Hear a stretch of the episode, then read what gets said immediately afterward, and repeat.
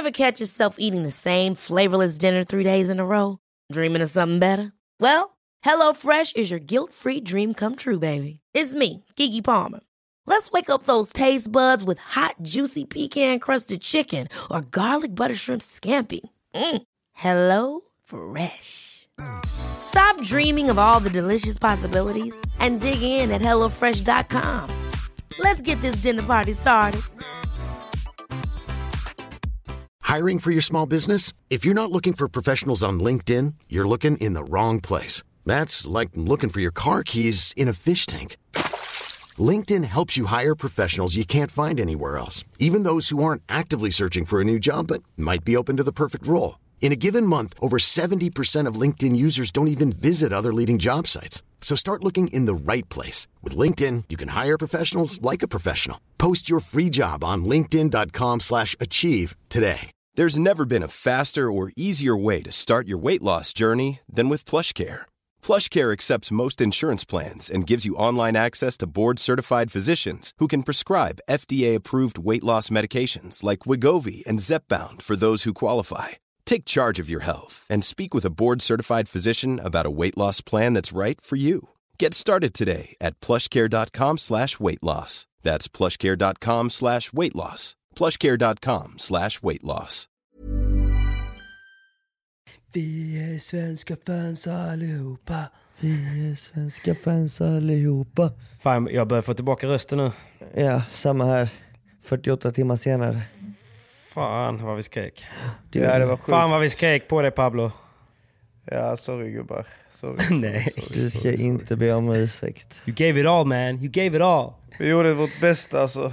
Gjorde det bästa. Men eh, jag tänker att vi, vi kör en liten eh, EM-recap och eh, pratar igenom eh, EM helt enkelt. För det känns som att eh, det finns lite att prata om där. Det finns väl en hel del. Vi kör, vi kör.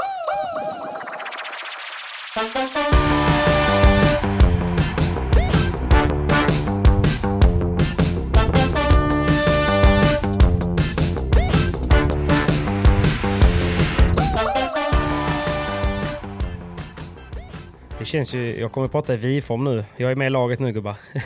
Självutnämnd. Ja, ja, men vi gör en bra insats. Uh, nej, ska jag bara. Åh. Du fick ju knappt vara där ju. Ja, det var ju någon som inte ville att jag skulle vara där. Men det, det gick ju bra ändå.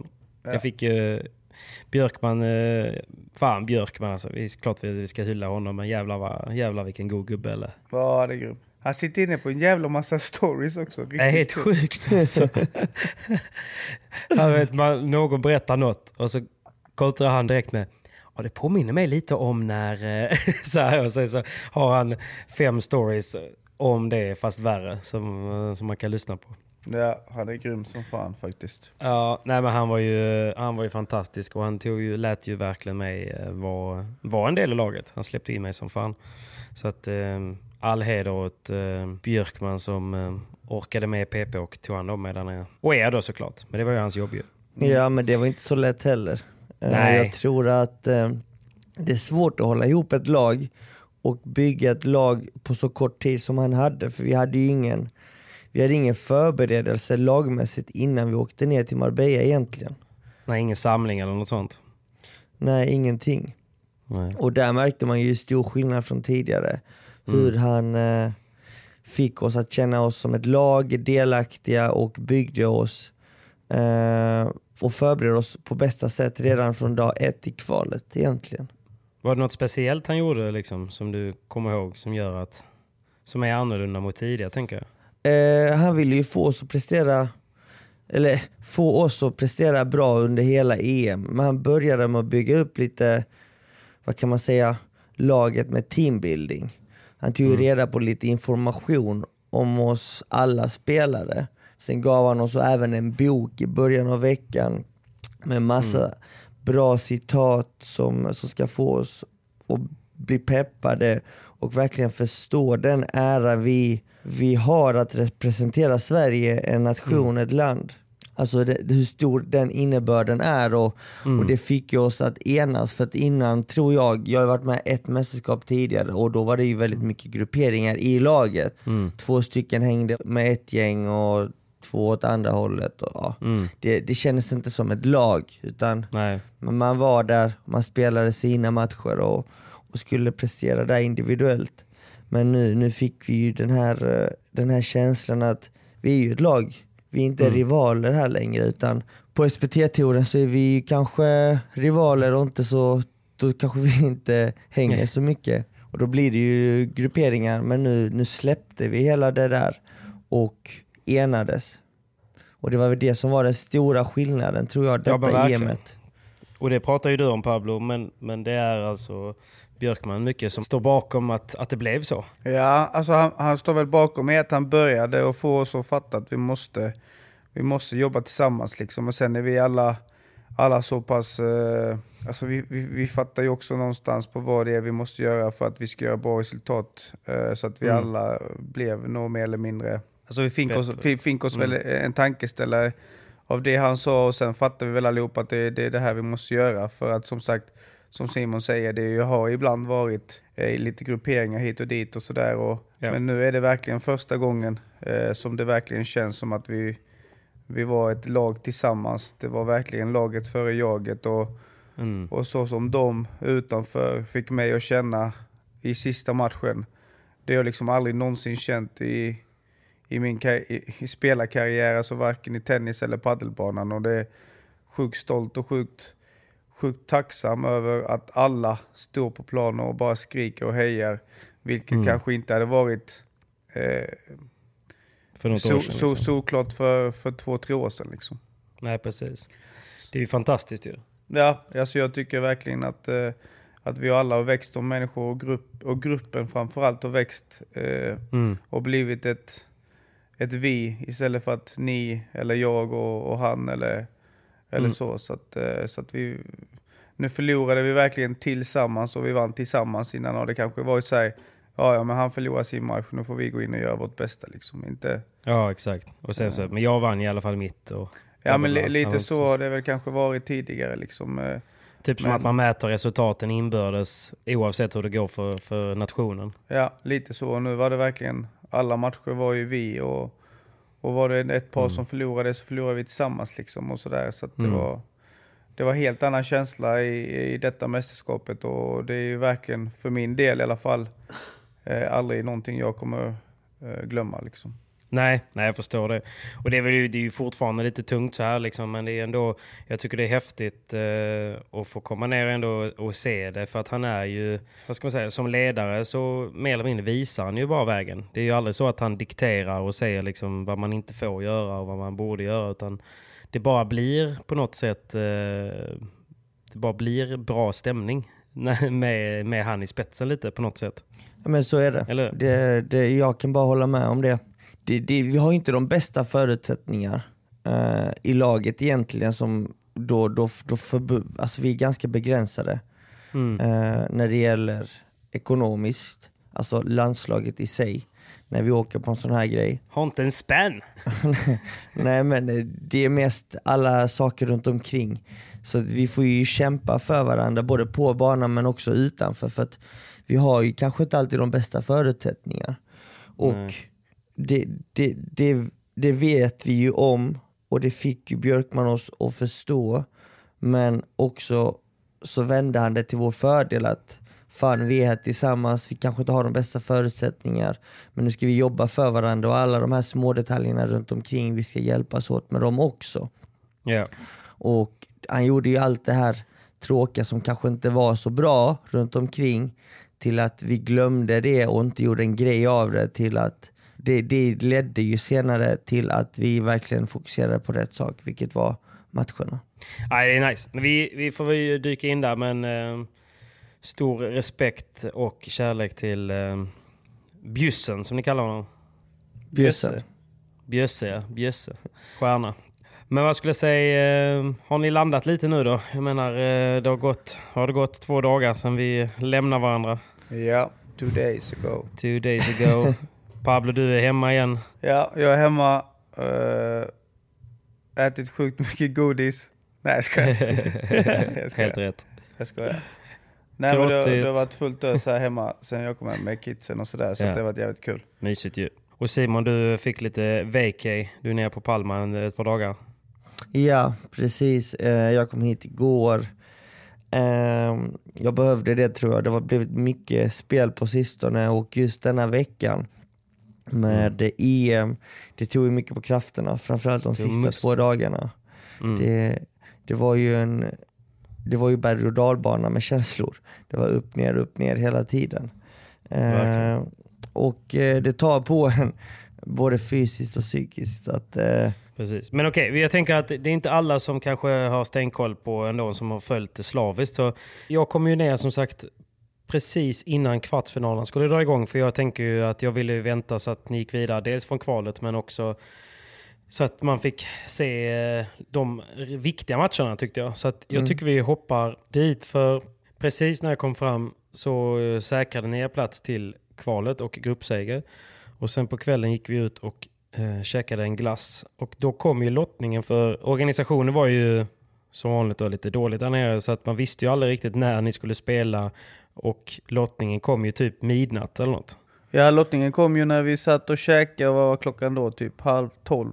Kvart i tolv? Ja, något sånt. 11 i alla fall. 11 ja, 12 någonting. ja. Och då kom ju...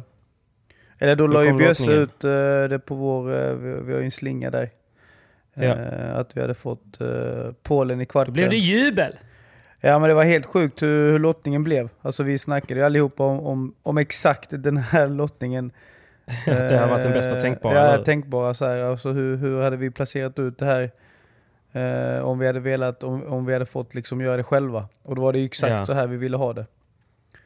Eh, så att alla såklart jublade som fan liksom. Eh, Ja. För Polen i kvarten och sen få Italien i semi istället för Frankrike. Eh, är ju magiskt ju. Lottningen var ju magnifik och mm, matchen mot Polen var väl egentligen, alltså jag vet att det var lite nerver i laget och, och vi kanske var det bättre laget på, på pappret, eller vad säger ni? Det tycker jag. Det tycker jag. Eh, alltså det, det som förvånar mig, eller det jag blev lite överraskad var ju att eh, ja, alltså de, de nordiska nationerna var ju ganska starka i detta EM-mästerskapet tycker jag överlag. Sen har väl Sverige kanske tagit lite fler kliv så att men eh, det var ju fortfarande Italien och Frankrike vi ville mätas mot och i detta fallet så, så det enda vi inte ville ha det var ju Italien, Frankrike i en kvartsfinal, någon av dem, eller få Spanien på vår sida. För att så länge vi inte har Spanien på vår sida så, så levde ju hoppet om att nå en eventuell final, en drömfinal sådan. Eh, och Precis. nu som Pablo nämnde, vi fick ju en drömlottning, vi fick ju Polen i kvartsfinal. Det var bara att tacka och ta emot. Eh, men det var inte en lätt match heller. Jag menar, Polen har ju två riktigt duktiga spelare som inte är så jättelätta att slå när de har en bra dag.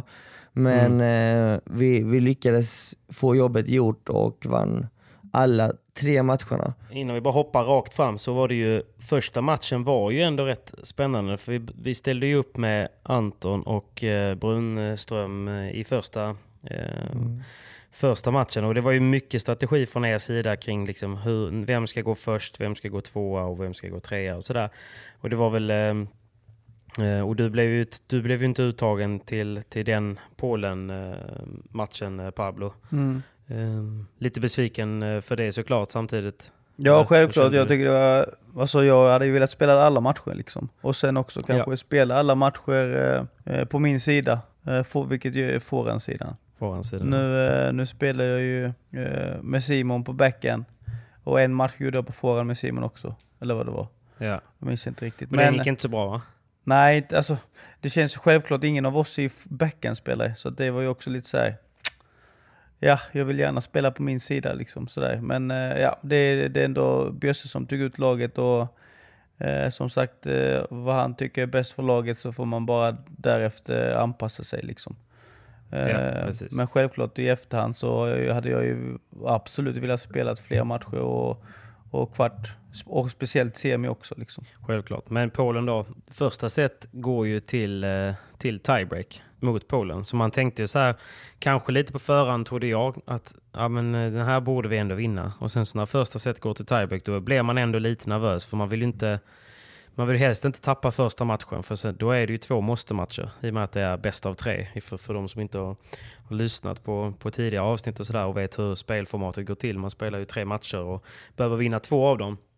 Och man får ställa upp eh, hur man vill eh, sinsemellan. Så det är alltid två i landslaget som vilar. Men eh, när vi går till tiebreak där och så gör ju, gör ju faktiskt eh, Brunström Anton ett bra tiebreak och lyckas vinna det med 9-7. Trots att det var väldigt mycket stolpe in för, för Polen i det sättet. Jag kommer ihåg för jag stod och filmade mycket och det var så här, jag fick hela tiden någon sån här nätrullare och någon tveksam boll som precis gick in och sådär. Så att de spelar ju jäkligt bra.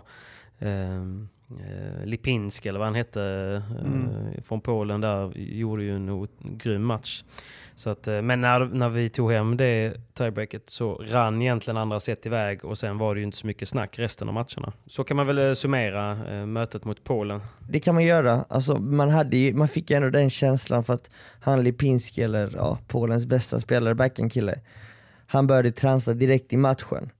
Och mm. jag har ju sett dem spela tidigare, det är klart de spelat bra paddel men det är svårt att hålla uppe den nivån han höll i början en hel match. Så att jag var ju ganska övertygad om att Bruno och Anton ändå skulle bryta ner dem. Men mm. det skulle inte vara lätt. Eh, och sen Nej. efter det tiebreaket som du sa så gick ju luften ur dem och då blev det ju ja. typ 6-2 i andra tror jag. Mm, Eller liknande. Um, och eh, då kunde man ju verkligen slappna av. Eh, men eh, det, det, finns många sådana spelare som, alltså jag menar sport är inte, sport är svårt ibland och, och, ibland kan man ha vissa riktigt bra dagar där man överpresterar. Mm. Och det är det man alltid tänker i sådana här sammanhang att när man möter olika länder att man försöker matcha rätt, rätt par från ens eget lag att möta eh, rätt par i det andra laget och det är det som är så mm. svårt att matcha för att man, man får inte reda på laguppställningen utan man måste lämna in sin, sin laguppställning först. Uh, en halvtimme innan släpps det va? Mm. Ja, en halvtimme innan matchstart. Och eh, då lämnar man in samtidigt och sen så får man ju se hur de andra ställer upp. Och det, det baseras ju inte på ranking heller utan du får ju sätta din bästa spelare på första matchen eller mittenmatchen eller sista matchen. Så det, det, är alltid nervigt precis innan man ska lämna in eh, laguppställningen om vilka som får möta vilka. Det är ju sjukt mycket schack med det där också. Hur de ställer upp, eh, i vilken ordning och hur de bryter upp lagen. Liksom. Det, det tisslades ju mycket om det efter att ni hade besegrat Polen och, och visste att ni hade Italien i en semifinal som såklart på pappret inte är lätt. Men med liksom lite eh, med smart laguppställning och lite tur i mötena så är det ju absolut. Fast i Italien-matchen fick vi ändå, alltså precis som vi ville egentligen. Ja. ja. Eh, där hade vi liksom snackat eh, allihopa i laget att uh, vi hoppas att eh, Italien tänker Eh, lite så som vi, att vi ställer första laget först. Att Pierre och Viktor ändå hade slagit två utav tre utav deras par. Eh, att vi sätter mm. dem sist.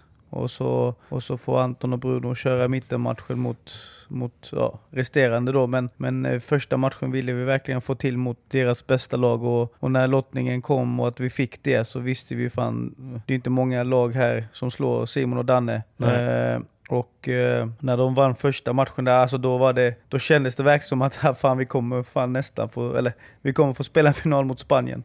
Mm. eh, ja. Nej, men vi tog ett stort jävla steg ja, dit ja, i alla fall. Alltså det var verkligen så. Och sen, eh, sen blir det som det blir i andra matchen. men hur blev det i andra matchen då? Det var ju... Ja, Bruno, Bruno, och Bruno Anton där. De spelar ju... Eh, Pierre och Viktor hade mött de här två som de mötte då kanske två dagar tidigare och slagit dem komfortabelt. Ja. Men de hade spelat inomhus. Eh, såklart en jättestor skillnad på inomhusspel och utomhusspel, mm. så det går inte att jämföra.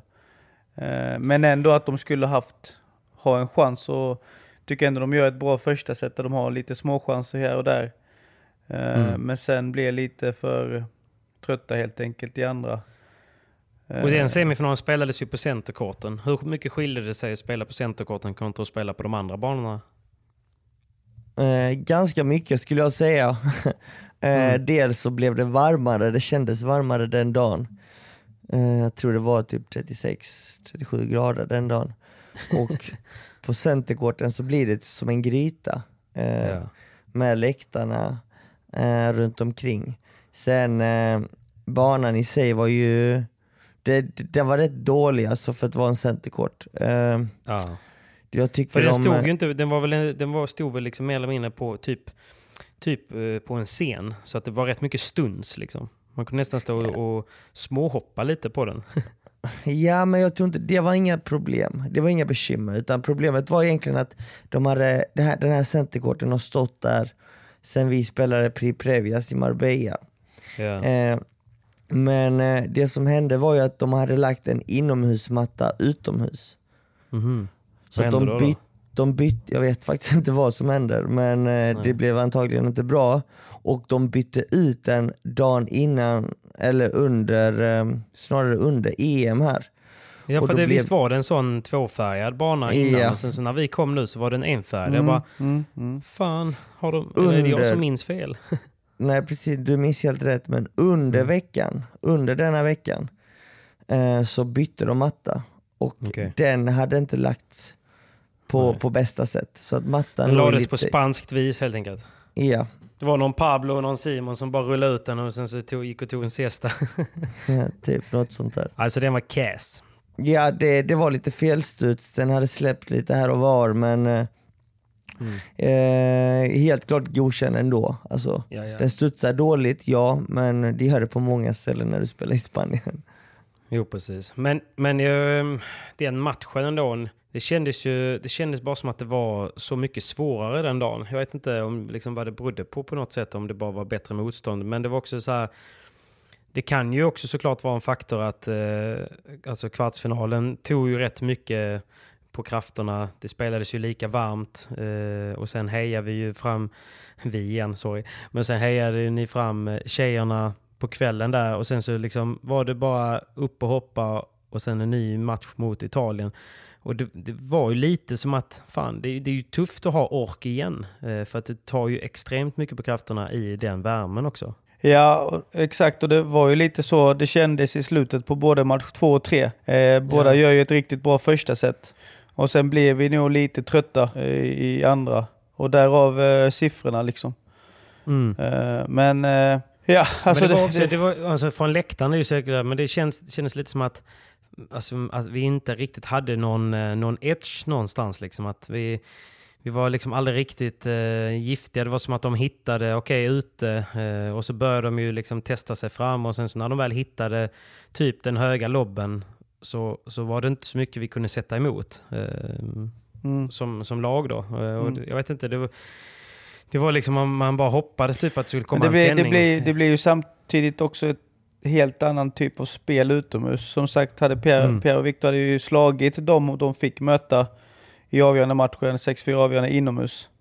På väldigt, Mm. väldigt dålig matta där också. Liksom. Men, men blir det inne och ute så är det jättestor skillnad och det var lite det eh, de kände också efter matchen att det blir liksom ett helt annat spel och att de spelade sjukt långsamt med, med enormt höga lobbar eh, och bara försökte få ner tempot. Där Ja. Pierre och Victor egentligen ville ha upp tempot. Eh, vilket som alltså, resulterade verkligen i att de fick slå slag som de inte är vana vid att slå.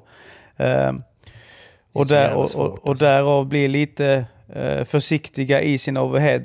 Där, där italienarna Mm. verkligen kunde ta eh, tag i, i och försöka liksom till och med blocka deras bandejaslag eller smashar. Eh, vilket all, Mm. alltså det får ju liksom inte hända. Men det är också någonstans det vi behöver bli bättre på som lag allihopa. Mm. Eh, för att kunna göra bättre resultat i framtiden. Det är liksom att träna mer utomhus, eh, försöka spela ett helt annat spel än vad vi gör inomhus. Eller att vi, Såklart, att vi i så fall såklart. ska kunna anpassa bägge delar. Eh, för att det ser man ju Mm. någonstans att de här bästa spelarna kan ju det, både spela in och ute. Jo, givetvis. Men vi har redan tagit stora steg där så att det, det är bara att- att fortsätta och förstå vad det är man behöver jobba på. Men, eh, men det var ju en sjuk värme. Jag kommer ihåg stackars Bruno, liksom, redan efter inbollningen så var ju hans tröja helt dränkt. det var som att det fanns liksom inte...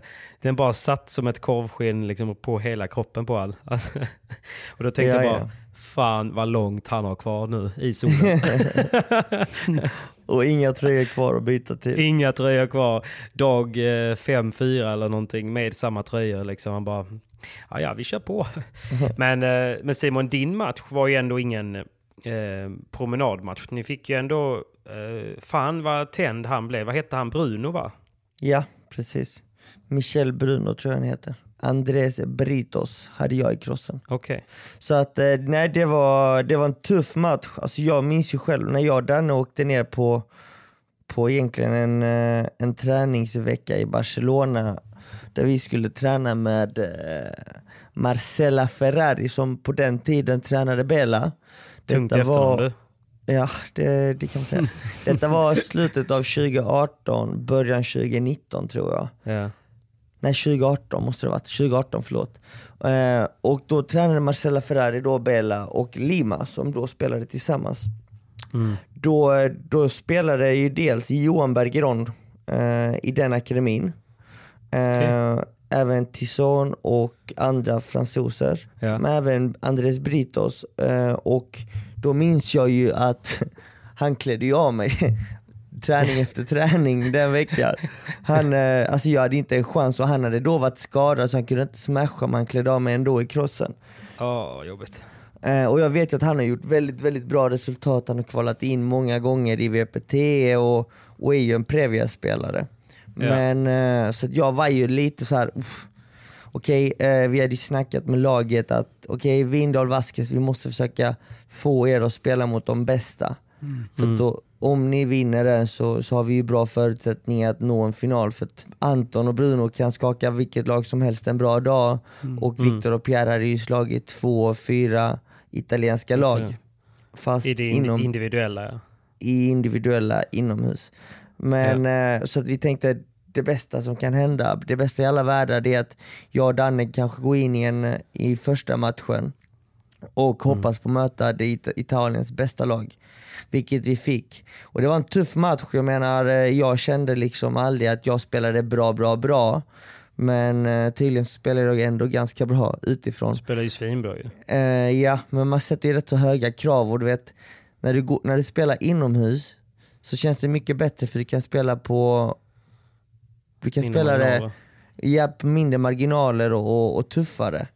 Mm. Eh, Medan utomhus får du spela mer taktiskt. Eh, och det är väl där Italien i slutändan var, var det starkare, eller ja, var starkare än oss.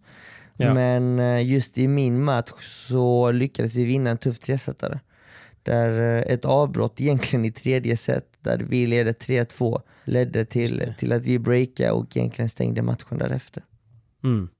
Och breaket var ju någonstans bara för att banan var, eller mattan, Britos trillade ju. Så att halva mattan, han låg ju på under mattan typ. Det var riktigt Ja, men det sjukt. var helt sjukt. Ja. Eh, Så, att det var gött satt- att det var stolpe in, för en, alltså, att det inte alltid är emot en, om man säger. Nej precis. Vi visste att vi hade stora möjligheter men att stänga en sån match är aldrig lätt. Jag menar Britos, när han, när han eh, hade momentum så, så var han ju överallt på banan. Eh, Och det är väldigt Men sällan han- man, man känner den känslan mot, mot en forehandspelare. Och det kändes som att han eh, taggade till som fan av vår klack ju. För vi, eh, så fort eh, ni tog en poäng så skrek ju vi, och vilket ledde till att så fort de tog en poäng så nästan vände han sig mot oss i klacken och skrek tillbaka. Mm. så jag vet inte egentligen... Ja, men så jag vet inte egentligen om det var så bra att vi... För det var som att han, han gick från liksom kanske 60% intensitet till liksom, i, i andra set hade han nog en 180%. eh, han, var, eh, han ville verkligen vinna. Han var fan överallt alltså. Han var överallt, han var överallt. Men det ledde också till att han blev lite trött ju. Du vet, man får Ja. inte, det, det, det- är en hårfin balansgång man måste försöka hitta i en match av hur taggad man kan vara i den värmen. För vi snackade om att det var 35-37 grader varmt och stå och skrika vamos hela tiden mellan varje boll, det tar på krafterna. Så att det, det är också en sån sak som, som Bjösse påminde mig och Danne hela tiden var, var att var inte övertaggade utan det gäller liksom att kunna samla krafterna så att man vinner rätt bollar, så att man vinner Ja, matchen. Så att eh, jag tror det också ledde till, lite till hans nackdel, att vara så taggad både första och andra set, men att det, det är nästan att han, att han blev lite trött i tredje.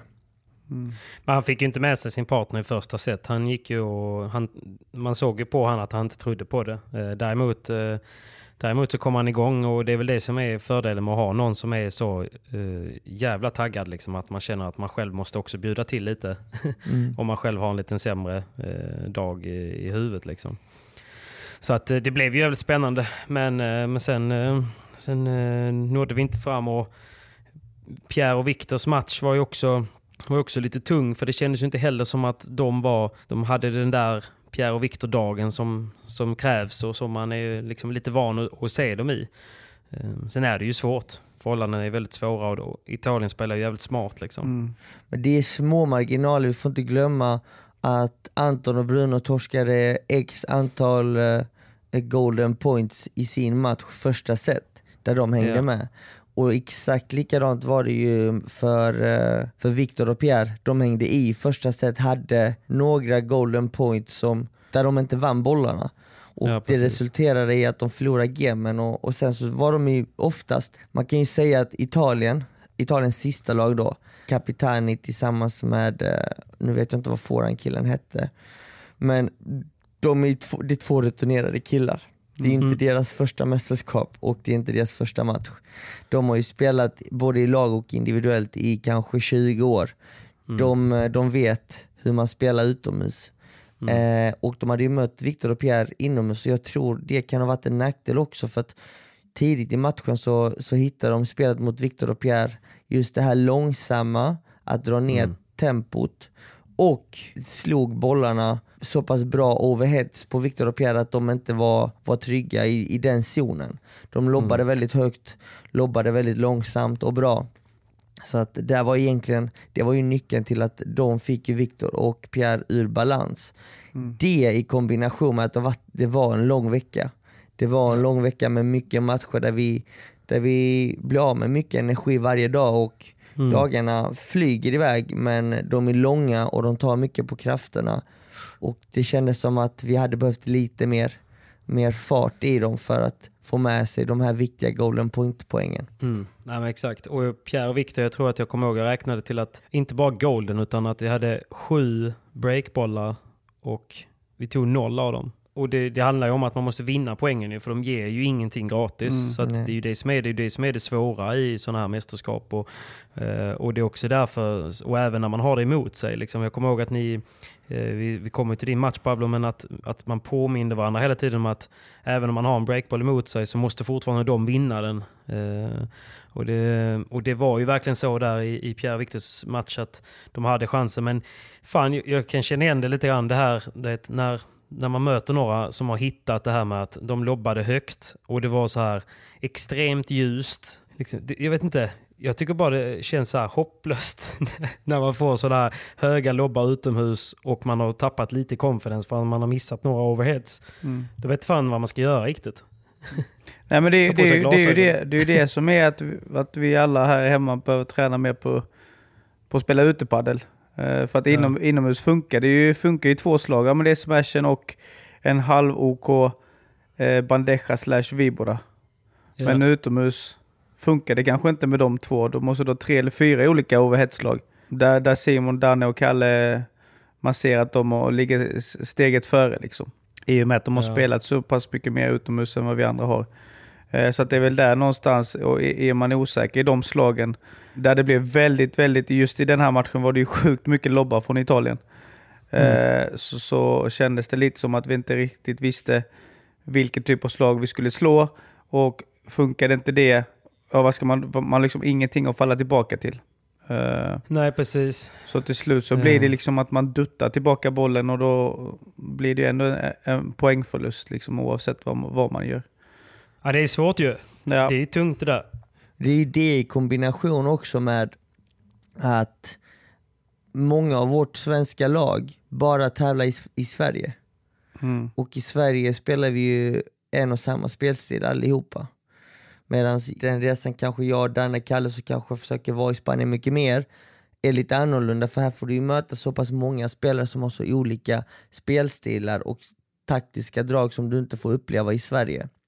Mm. Och när du är i en match och det sker, att motståndarna använder sig av en taktik du inte är van vid och aldrig upplevt tidigare och du är inte trygg, då blir du liksom tunnelseende. Du ser liksom bara att shit, jag har ingen väg ut, jag kan inte vinna en boll. Men det är det som är det blir ju en, en erfarenhet som, som får en att utvecklas framöver. Så att bara denna matchen som Victor och Pierre till exempel förlorar, eller Anton och Bruno, eller Pablo och Kalle, Mm. det kommer ju bara hjälpa dem i framtiden också att bli Såklart. bättre. För att det, det här, när man möter de här spelarna som man inte har mött tidigare med, med taktiska drag som gör en obekväm, osäker och otrygg på banan.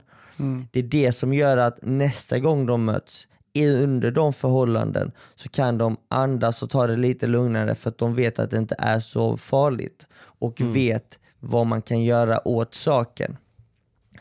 Eh, och du vet så här, du kan ju stå hemma och träna bandeja, vibora, alla slagen i år och evigheter.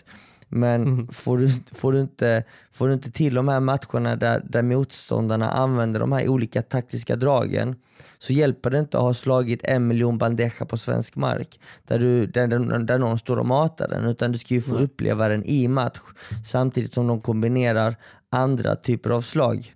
Eh, för de, de kontrar ju spelet på ett helt annorlunda sätt. Framförallt då Capitani då i detta fallet mot Victor och Pierre.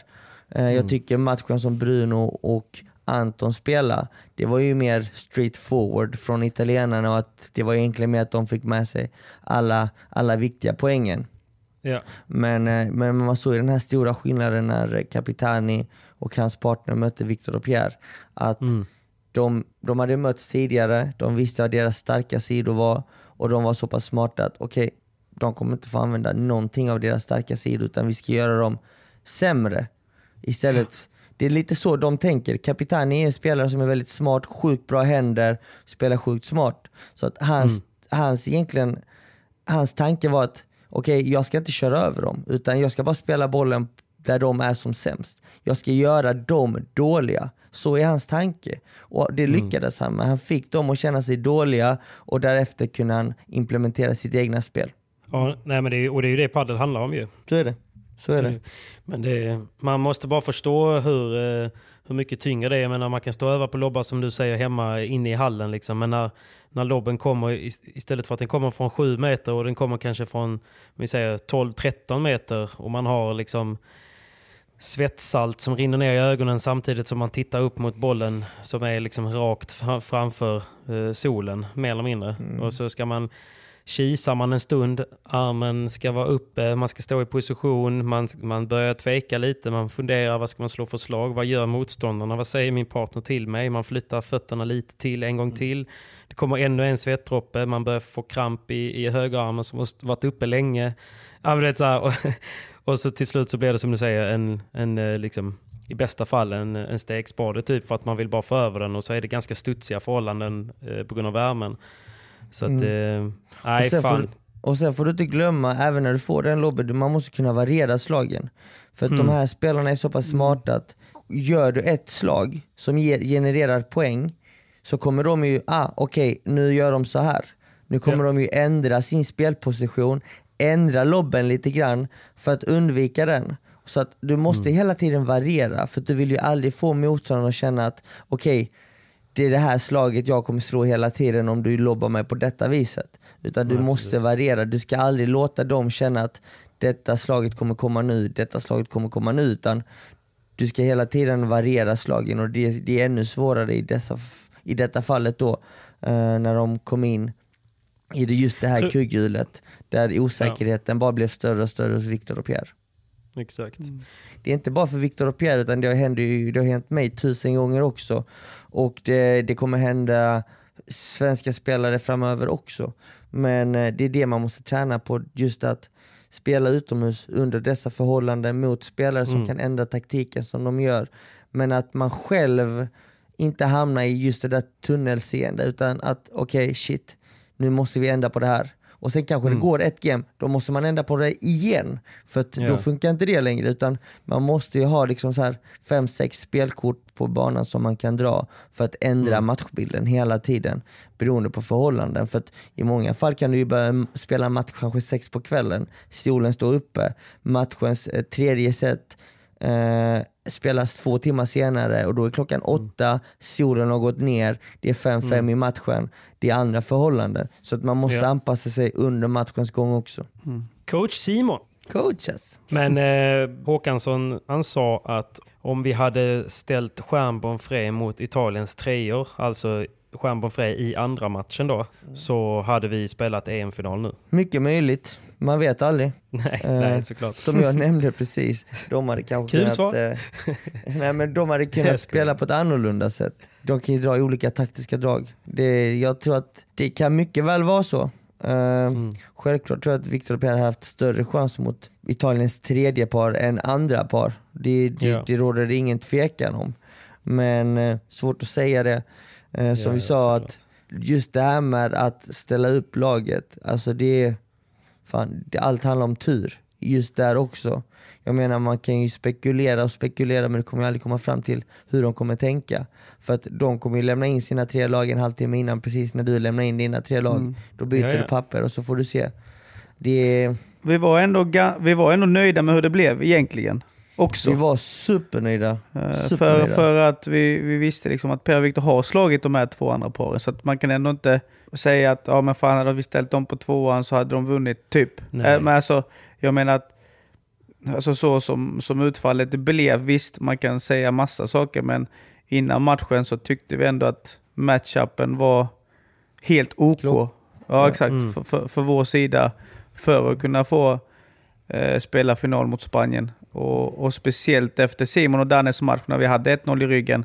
Då kändes det ju verkligen att fan nu har vi ändå två matcher vi kan. Där vi liksom inte är jätte... Alltså att, att Italien inte är jättefavoriter i någon av matcherna Nej, egentligen. precis. Utan att det ändå är 50-50 och till och med kanske 60-40 i sista matchen, trodde vi, i och med att, Mm. att Victor och Pierre redan hade slagit det paret. Ja, Eh, precis. Men ja, Jävla Capitani och Cremona alltså. ja de var bra, bra De utomhusspelare. var duktiga. Ja.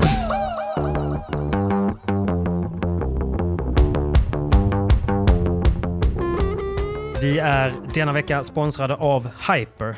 Vilken skräll va Pablo? Eh, nej, det kan vi ju säga att det inte. Hyper!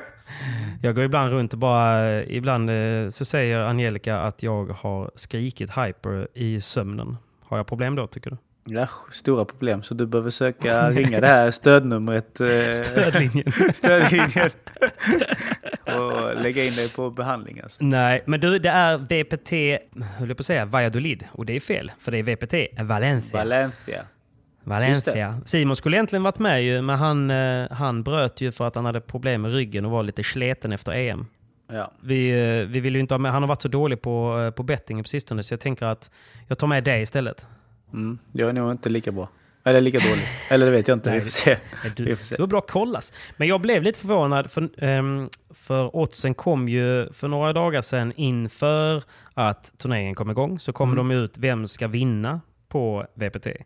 Och jag blev väldigt fundersam för att Stupa Ruiz, har ju, de har ju gått som tåget i början. Sen har de ju tappat lite, men de gav nästan 20 gånger pengarna. Va? Ja. Paquito Dineno, 13 gånger pengarna. Dra dem, dra dem uppifrån och ner. Första fem Okej. kan vi höra. Ja, Första fem, alltså favoriter eller de... ja eh, favoriter uppifrån, uppifrån och ner. Okej. Bara höra också. Favoriterna Galan LeBron Ja. 1,70. Ja. Lima Tapia 5,75 spelbart. Och Sanchez Capra 7,50. De går upp på en Den tredje tycker jag där, väl- ja. Ja. De har gått på en tredje. Och sen, ja. det, är, det faktiskt tre stycken som ligger på en tredje. Så det är ah, okay, Sanchez okay. Capra, ja. Teo och ja. Bela och eh, Sanjo. Ja. Men det De jag, hörde, det jag hörde lite också det är liksom att det, det är mycket eh, varmare i mm. Valencia mm. än vad det har varit nu i Marbella. Eh, och har det varit 50 grader i buren i Marbella som vi har eh, spelat på så mm. är det kanske 55 60 grader. Det är helt sjukt. Och då alltså. flyger ju bollen något enormt. Så att det är väl därför de här storsmasharna har fått komma upp lite mer i oddsen nu då som LeBron och Galan såklart. Och sen eh, Teo och Chingotto, där Teo smashar som en häst. Fan. Och sen Capra och Sanchez såklart, de vann ju förra veckans, eller förra VPT'n, så självklart ska de ja. också vara där uppe. Eh, vilket bägge har också bra smash. Så att det mm. kommer mm. nog vara mycket spel, låg, lågt spel. Det kommer nog inte vara så mycket lobbar där. Nej, men det är också svårt ju. Och vi vet ju även att uh, Ale Ruiz har ju en jävla hästsmash när han väl vill ju. Ja, så att lite Så att, konstigt att, eh, de ligger så pass långt nere. Men, men. Men de ligger ju, om man tittar på trädet, så ligger ju Chingotto Teo kommer få möta, om de, om de vinner första rundan så kommer de få möta Bela och Sanjo. eh, I... Uh, i Åttondelen. Ja, exakt. I Eller åttondel. Och den är tuff. Nej, i Ja, åttondel. verkligen och, och vinner de tuff. den så kommer de eh, med största sannolikhet få möta Chingotto Teo i, i kvart. Ja. Och den är inte heller lätt. Så, Nej, nej. så att, eh, och de kommer få möta LeBron och Galan om de vinner sina matcher i en potentiell semi. Herregud vilka eh, matcher. Ja, så att de har inte, det så, jävla- de har inte en så lätt väg, så det, vilket förklarar eh, lite Kan deras odds kanske. kan vara. Kan vara. Så Kan vara. Men eh, nej, och jag har lite dålig koll på damsidan. Men, eh, men jag tycker ändå att det, det finns ju det är ju absolut eh, spelbara grejer. Och eh, jag tror om jag tittar nu när jag sneglar lite på damerna så är det väl eh, Gemma Triay och eh, Salazar som har faktiskt bäst väg fram. De Mm. kommer ju såklart få möta Eh, nej, förlåt, nu säger jag fel. De kommer få möta i en semifinal Patti och eh, Virginia Riera. Mm. Eh, och det är väl den som är den tuffaste för dem. Men Ja. eh, jag, tror att de, jag tror att de kommer gå hela vägen. Eh, även denna gången faktiskt. Och sen skulle jag väl ändå... Jag vet inte. Nej, det känns faktiskt för att Paquito kommer få möta, om de vinner sina första två så kommer de möta LeBron och Galan i Quattros. I kvarten alltså? Även Ja. Kvarten ja. Och Bela kommer få möta sannolikt Chingotto Teo eller eh, Stupa Ruiz i kvarten. Så att, eh, det, är väl, det är väl någonstans där det avgörs vilka som kommer stå som segrare sen. Ja. Ja, Så, vi har ju ehm, inte fått se Bela, eh, Bela Sanjo och LeBron och Galan i år. I någon Nej. match. Så att den, eh, jag hoppas de, de två paren tar sig till final. Ja, ja det, är, det är inte alls omöjligt att det blir så faktiskt. Men Nej. eh, jag, jag skulle vilja eh, semiskrälla lite på Ale Ruiz och eh, Stupa. Att de, eh, att de lyckas knipa, Mm. eh, gå hela vägen. För då de, måste de vinna mot Bela och mot Chingotto Teo för att ta sig fram och sen möta LeBron och Galan i, i semin. Vi, eh, eller det blir det inte tyvärr inte. De kommer få möta dem i final sen då. Men, eh, men jag, jag, jag, jag, jag, eh, jag gamblar lite denna veckan. Så jag, jag kör ett, eh, ett mindre bett som ger mer på eh, Stupa och eh, Ruiz. Mm. Ja, och jag, lägger jag, dina? jag lägger nog min 50-lapp, eller vad det är nu man får lä- Ja. lägga. Jag tycker ändå Chingotto Teo hade någonting förra veckan, eller förra VPT'n. Mm. Som Ja. inte räckte hela vägen. Men, eh, men i och med att det är så pass varmt och kan, kan Chingotto få iväg några smashar där han vinner lite poäng och inte, inte Teo behöver göra hästjobbet hela tiden. Eh, utan kan koncentrera sig på sin sida lite mer och kan sen smasha och spara energi i värmen. Mm. Eh, som vi har pratat om. Så Precis. ja, jag lägger nog, jag lägger nog min 50-lapp på dem då. Så På får dem. vi se vad som Ja, händer. precis. Nej, men har du rätt, om, för Chingotto kommer ju få möta, ja, precis, om du har rätt så blir det ju Chingotto, Teo och ehm, Ale Ruiz och Stupa i semi. Ja. Och eh, LeBron Galan kommer antagligen få möta Lima Tapia i en semi. Jag kollade Ja. lite fel innan. Ja, så det, är ja. väl där, det är väl där då. Då får vi se vem av oss som har rätt. Eh, Japp. eller, om de, eller om de ryker första, det vet man ju aldrig. Det finns ju, finns ju alltid, eh, bollen är rund va, men eh, det, det är alltid spännande tycker jag. Och det är kul med lite VPT igen. Så eh, vi, eh, vi tackar väl helt enkelt Hyper för att eh, ni gör det lite roligare att kolla på eh, VPT. Så att man eh, kan lägga in ett litet bett på, på dem. Och Gå in och kolla på hyper.com. Oddsen kommer försvinna och sen så kommer de komma tillbaka då inför kvartsfinalerna. Och kvartsfinalerna spelas på fredag, fin- eh, semifinalerna på lördagen och sen en final på söndagen. Och det går alltid att spela på matcherna innan de har börjat. Så eh, vi delar dem även på vår Instagram. Så in och kika på hyper.com, spela ansvarsfullt, var 18 år och besök Stodlinjen om ni har spelproblem. Men du Pablo, lycka till och tack snälla Hyper. Tack.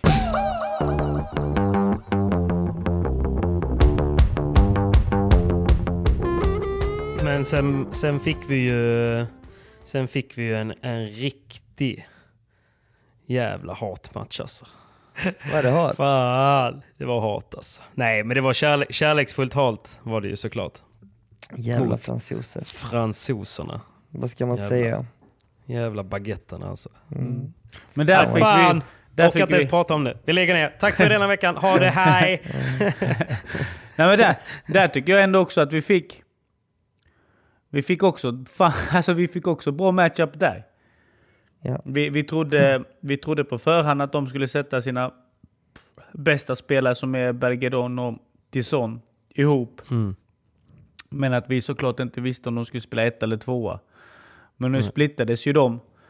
Eh, Och Simon och, och Danne fick ju möta Tison och... Man kan, säga det. att, man kan säga att de splittade på Simon och Danne. Ja, lite så. Lite så. Det var ju deras bästa, bästa spelare såklart. Ja, som hade spelat Eh. ihop tidigare va? Alltså under, under dagarna eller? De hade Mm. roterat runt rätt så, så mycket också. Okej, okej, okej.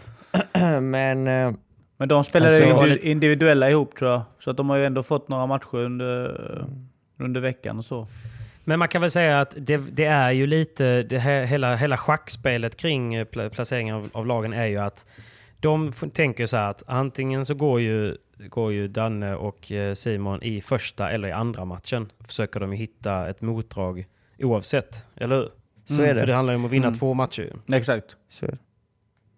Så är det. Så, och du vill eh, alltid ha alltså, ditt så här, så här kallade bästa lag antingen som ett eller tvåa. Risken att spela dem som, som tredje match, sista match, är ju att eh, den inte betyder något. För att då kanske det man kan har vara förlorat redan. Ja, precis. Så att Mm. de, de visste väl att vi skulle spela vårt starka kort ett eller tvåa. Och sen kanske vårt tredje par ett eller tvåa och sen vårt näst starkaste kort eh, som sista match. Hur kändes det att bli uttagen till bronsmatchen då Pablo? Nej, men jag tror också att, alltså självklart, det är en rolig, roligt för mig som fan och för Kalle. Vi har ju inte spelat Mm. på två dagar där. Vi var ju hur sugna som helst på att få spela. Och Mm. speciellt, speciellt efter Italien-matchen där vi, där vi inte fick spela eh, och, och förlora. Så självklart var det kul att, att få köra sista dagen. Eh, men också tror jag också att Bjösse såg verkligen att de andra var också lite sletna och sådär och att vi var fräscha. Eh, Ja.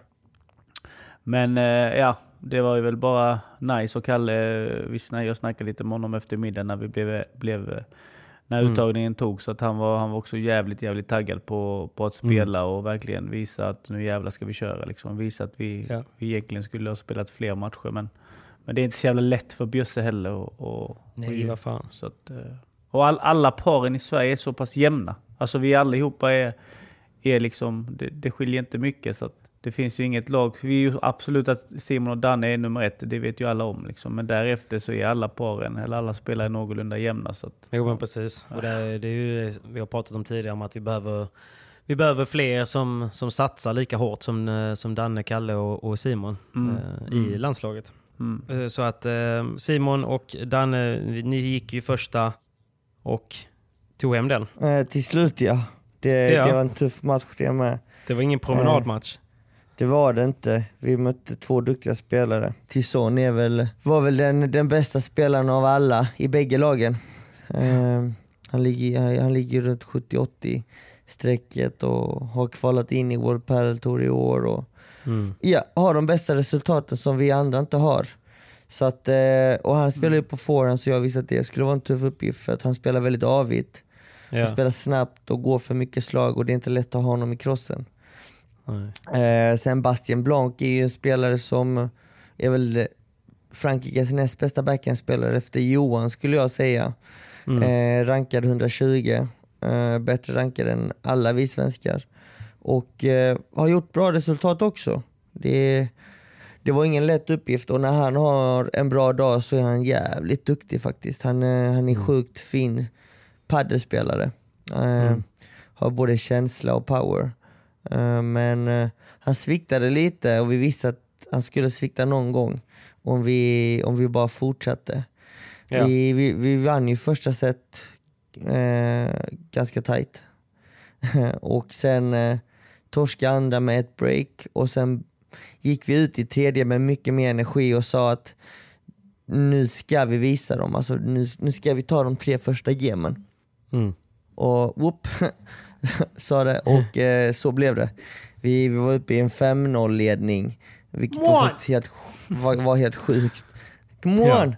Och eh, kun, kunde stänga matchen sen till 6-2. Ja, det var en god känsla. Då kände man att fan, vi är på gång. Ja, men du vet, alltså det var, nej, men det var, det var ju gött och det gjorde mycket också för energin. Samtidigt, sen är det också det, är stor, stor eloge och hatten av till, eh, till dig och, och, och Danne Simon som, som ändå hela tiden går in och gör det som förväntades. Mm. Jag menar, det är inte heller så jävla lätt att göra. typ så här, när någon pratar om när media och alla pratar om att ja, men Danne och Simon är ju de starka så att de sätter vi där så går de in och vinner den och sen spelar vi typ så som att det är liksom okej, okay, men den har vi eh, och sen spelar vi typ så. den är given, den är klar. Ja. Den är klar. Eh, vad har vi sen då?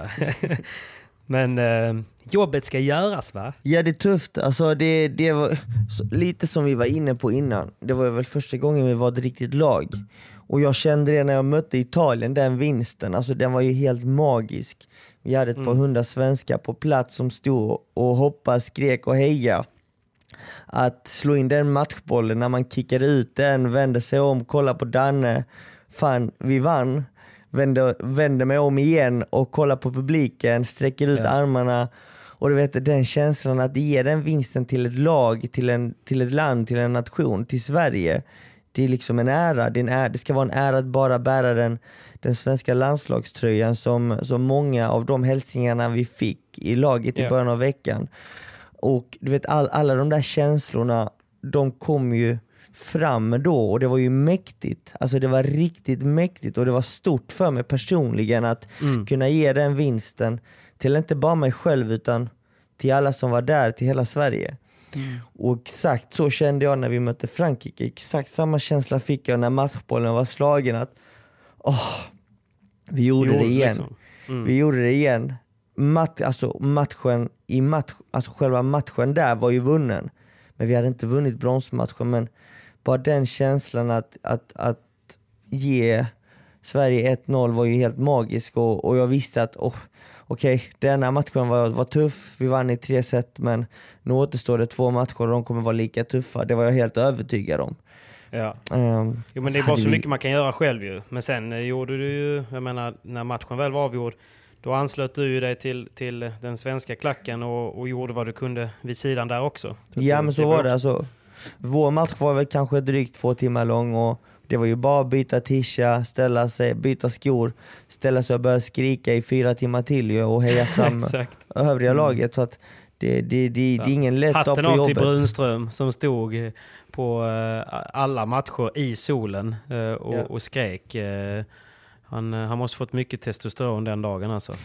Så är det och det är just det här som tar så mycket på krafterna och det var kanske det som gjorde också att eh, vi hade inte eh, Anton och Bruno och Victor och Pierre till 110% i energi kanske mot Italien. För nej, att vi hade nej. haft långa dagar där, där, och även om du inte spelar så är det nästan värre att stå utanför banan. För att när du står utanför banan är del av laget, står och skriker och hejar fram laget så, så är du ju spänd nonstop. Mm.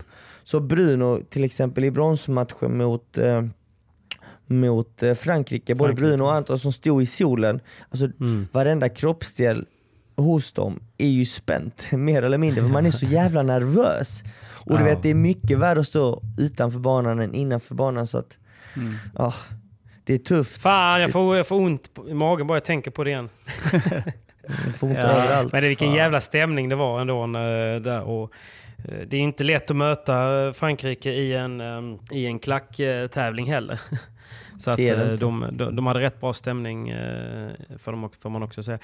Men det var ju, vad, he, vad, vad hette han eh, som ska till Han kan ju fara åt helvete. Yeah, känd han för att vara fram, så jävla oskön. det sjuka är att han är ju rätt oskön ju. Men ja. så gick han ju och vann ju.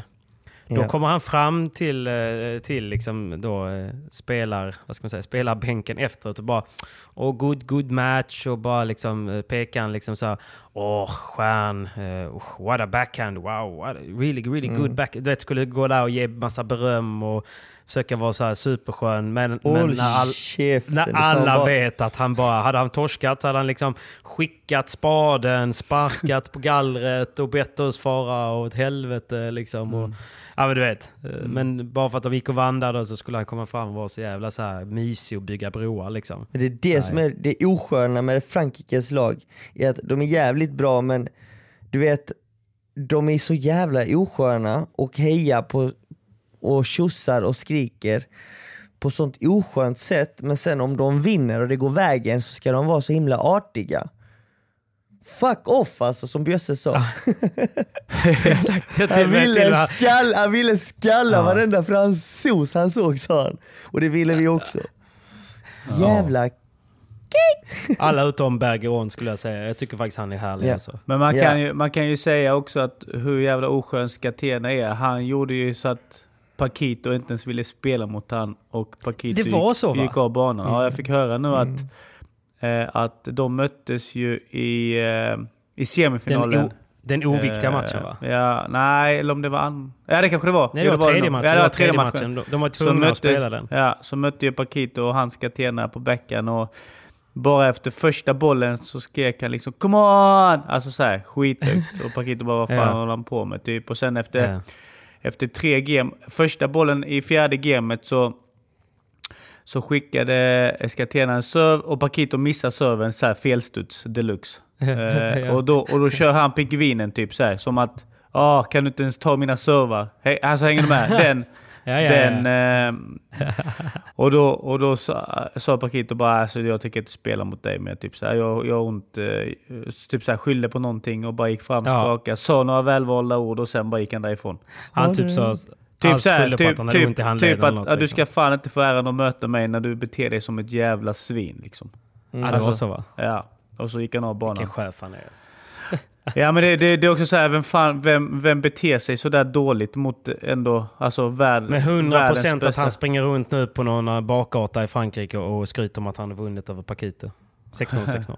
Ja säkert. Så att, 6-0, så att- 6-0. så att resultatet blev ju 6-3, 6-0 till fransmännen. Ja, ja. Han, kommer Ja. ju, han har ramat in det ju. Det Ja, ja, sitter ju säkert. ovanför sovrums... Nej men det bevisar också bara vilken oskön kille det är. Alltså så som Ja. Simon också försöker förklara vilket oskön, alltså riktigt oskön lirare. Eh, Det, jag vet inte om det är många i franska landslaget som gillar honom. Det vet jag inte. Men, Nej. men utåt sett mot oss svenskar så betedde han sig också som ett alltså asshole. Någonstans. Ja, men han är så falsk ju. Och så kom han Eh. fram typ när vi stod där vid sidan och, hoppade sånt och frågade om vi ville ha lite vatten och sådär. Ah, Alltså, ja. alltså, vi bara framställer det som trevlig men så säger vi att han är helt dum i huvudet. Men eh, det fanns ett underliggande mörker hos honom som vi inte Ja. tyckte om. Ja. Nej, nej så att eh, han gillar vi inte. Men, eh, men det var ju, hur, hur gick tankarna och, och eh, Pablo när, när, du, när du insåg att du, var, du och Kalle fick gå in och spela den tredje avgörande? Alltså självklart hade vi ju velat att Pierre och Victor kunde stänga den matchen när de ändå hade, hade break. Ja, förlåt. I- Det var ju 1-0 i set, vann det på tiebreak. Och sen 2-0, eh, ett break upp, deras serve och det står 0-30, alltså 30-0 till Sverige. Ja, Vad fan hände då? Då, äh, då, då, vi gick nog vid 2-0 tror jag och Kalle in och, för att det var så sjukt varmt ute. Och det gick ändå inte att sitta Ja. i skuggan och kolla på matchen. Utan det var liksom, alltså vad kan det varit? Alltså det var den varmaste dagen också.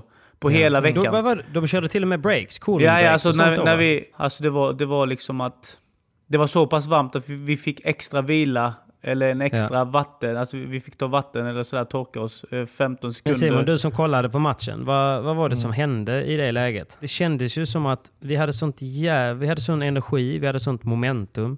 Vi hade sett upp, vi hade ett break i andra och vi hade, vi hade 30-0 i deras serve i tredje gamet, andra set. Ja, alltså Så. det som hände var egentligen bara att de lyckades alltså, spela hem det gamet. De var riktigt nere i skiten. Skatena var ju, han var ju på en annan planet. Han spelade riktigt kast och han kände Ja. liksom att han spelade dåligt, hade ingen confidence. Eh, hela det franska laget försökte coacha dem och heja fram dem. Eh, men eh, du vet, så fort du får med dig en bra boll och du, du liksom känner att okej, nu, nu, nu, var en, nu får du med dig en turning point. så kan det förändra hela matchbilden. Och det var ju lite som så att jag visste att de kunde komma tillbaka vilken sekund som helst. För Johan spelade väldigt bra. Och det som hände sen var egentligen att Johan och Skatena de började gå mer mot Pierre för att få in Johan i matchen och att Skatena inte ska få spela så mycket. Så varje boll Skatena fick sen, fick en ett ganska komfortabel och tryggt läge. Så att hans, hans, hans självförtroende började byggas upp, han började spela lite bättre och bättre och bättre och bättre. Och vid 1-2 så lyckades de på något sätt breaka Victor och Pierre. Och då var det ju game igen. Så är det 2-2. Eh, mm. Vid två mm. lika, match igen, det var en måste-match för Frankrike. De pumpade upp Skatena, Skatena pumpade upp sig själv. De gick mycket för Pierre. Skatena mm. fick spela tryggare bollar och eh, när han ville så kunde han trycka på den mot, mot Viktor och när, när, när han då väl tryckte på den på Viktor så fick ju inte Viktor lätta bollar. Så att eh, matchbilden förändras egentligen med att, eh, med att Johan tar mer ansvar, eh, tar över från spelet forehand. lite mer, ja, från mm. forehandsidan. Och därefter började Skatena komma in i matchen allt mer och sen när de fick med sig Men, det sättet. Men det var du det... som berättade för mig att Bergeron var forehandspelare tidigare. Mm, precis. Han, har varit for, han var forehandspelare fram tills i vintras. Så att han är egentligen en renodlad forehandspelare. Mm. För jag blev så förvånad, för precis som du sa, för det som egentligen jag tyckte från sidlinjen, jag som inte har lika bra koll, det som hände, skillnaden då när det stod 2-0 till Sverige, och nästan, det var ju i princip att Bergeron tog mycket, mycket större ansvar och mm. vann sina bollar, vann sina mm. dueller. Han tog ju alla bollar i mitten och han gick ju för Pierre, som ja. sagt. Och det, det var väl den stora taktiska förändringen de gjorde. Och han gjorde det tyvärr då fantastiskt bra alltså. Jävla Johan. Jävla Johan. Nej, så att, eh, det, var ju, det var ju tungt och det var jävligt tungt för grabbarna också. Och sen, men sen var det ju inte så, jag menar, sen kände man ändå att fan vi har, vi har goda chanser i tredje matchen. Det tyckte ja, såklart. såklart.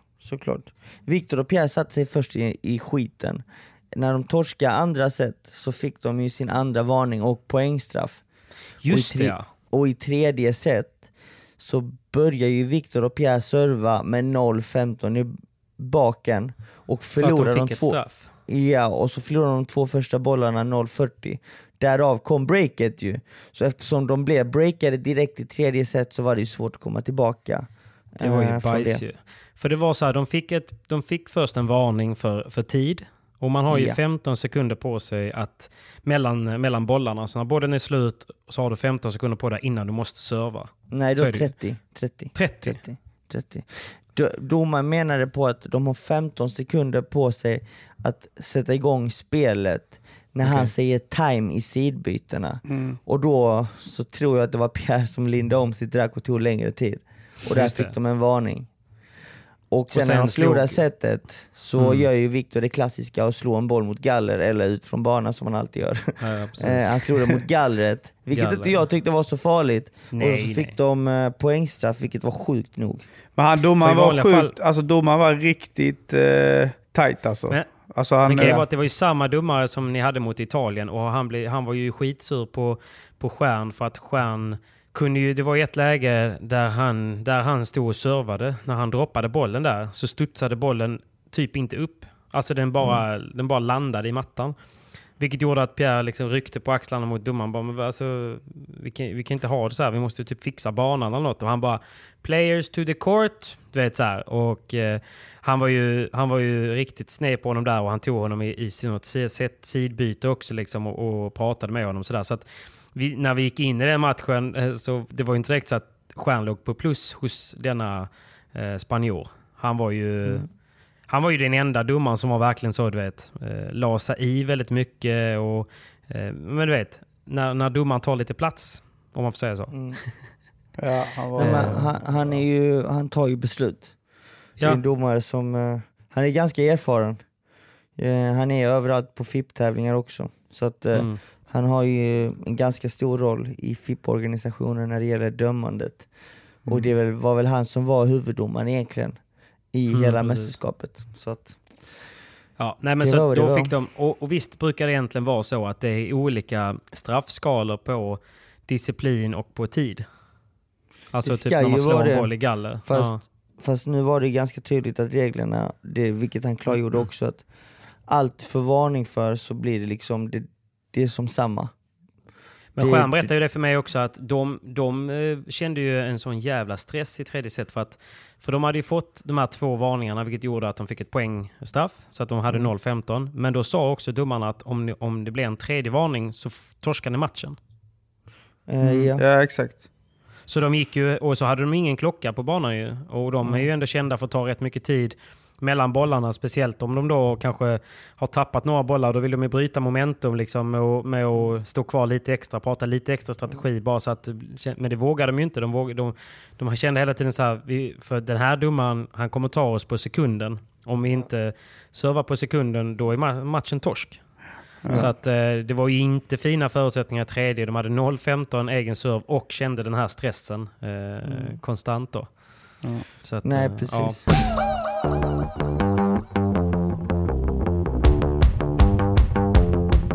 Pablo, hur bra är den nya sprayen från Foron?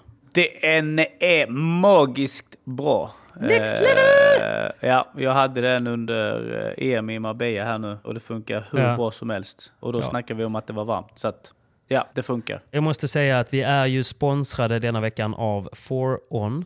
Och specifikt då skulle jag vilja säga 4On Total Grip Spray.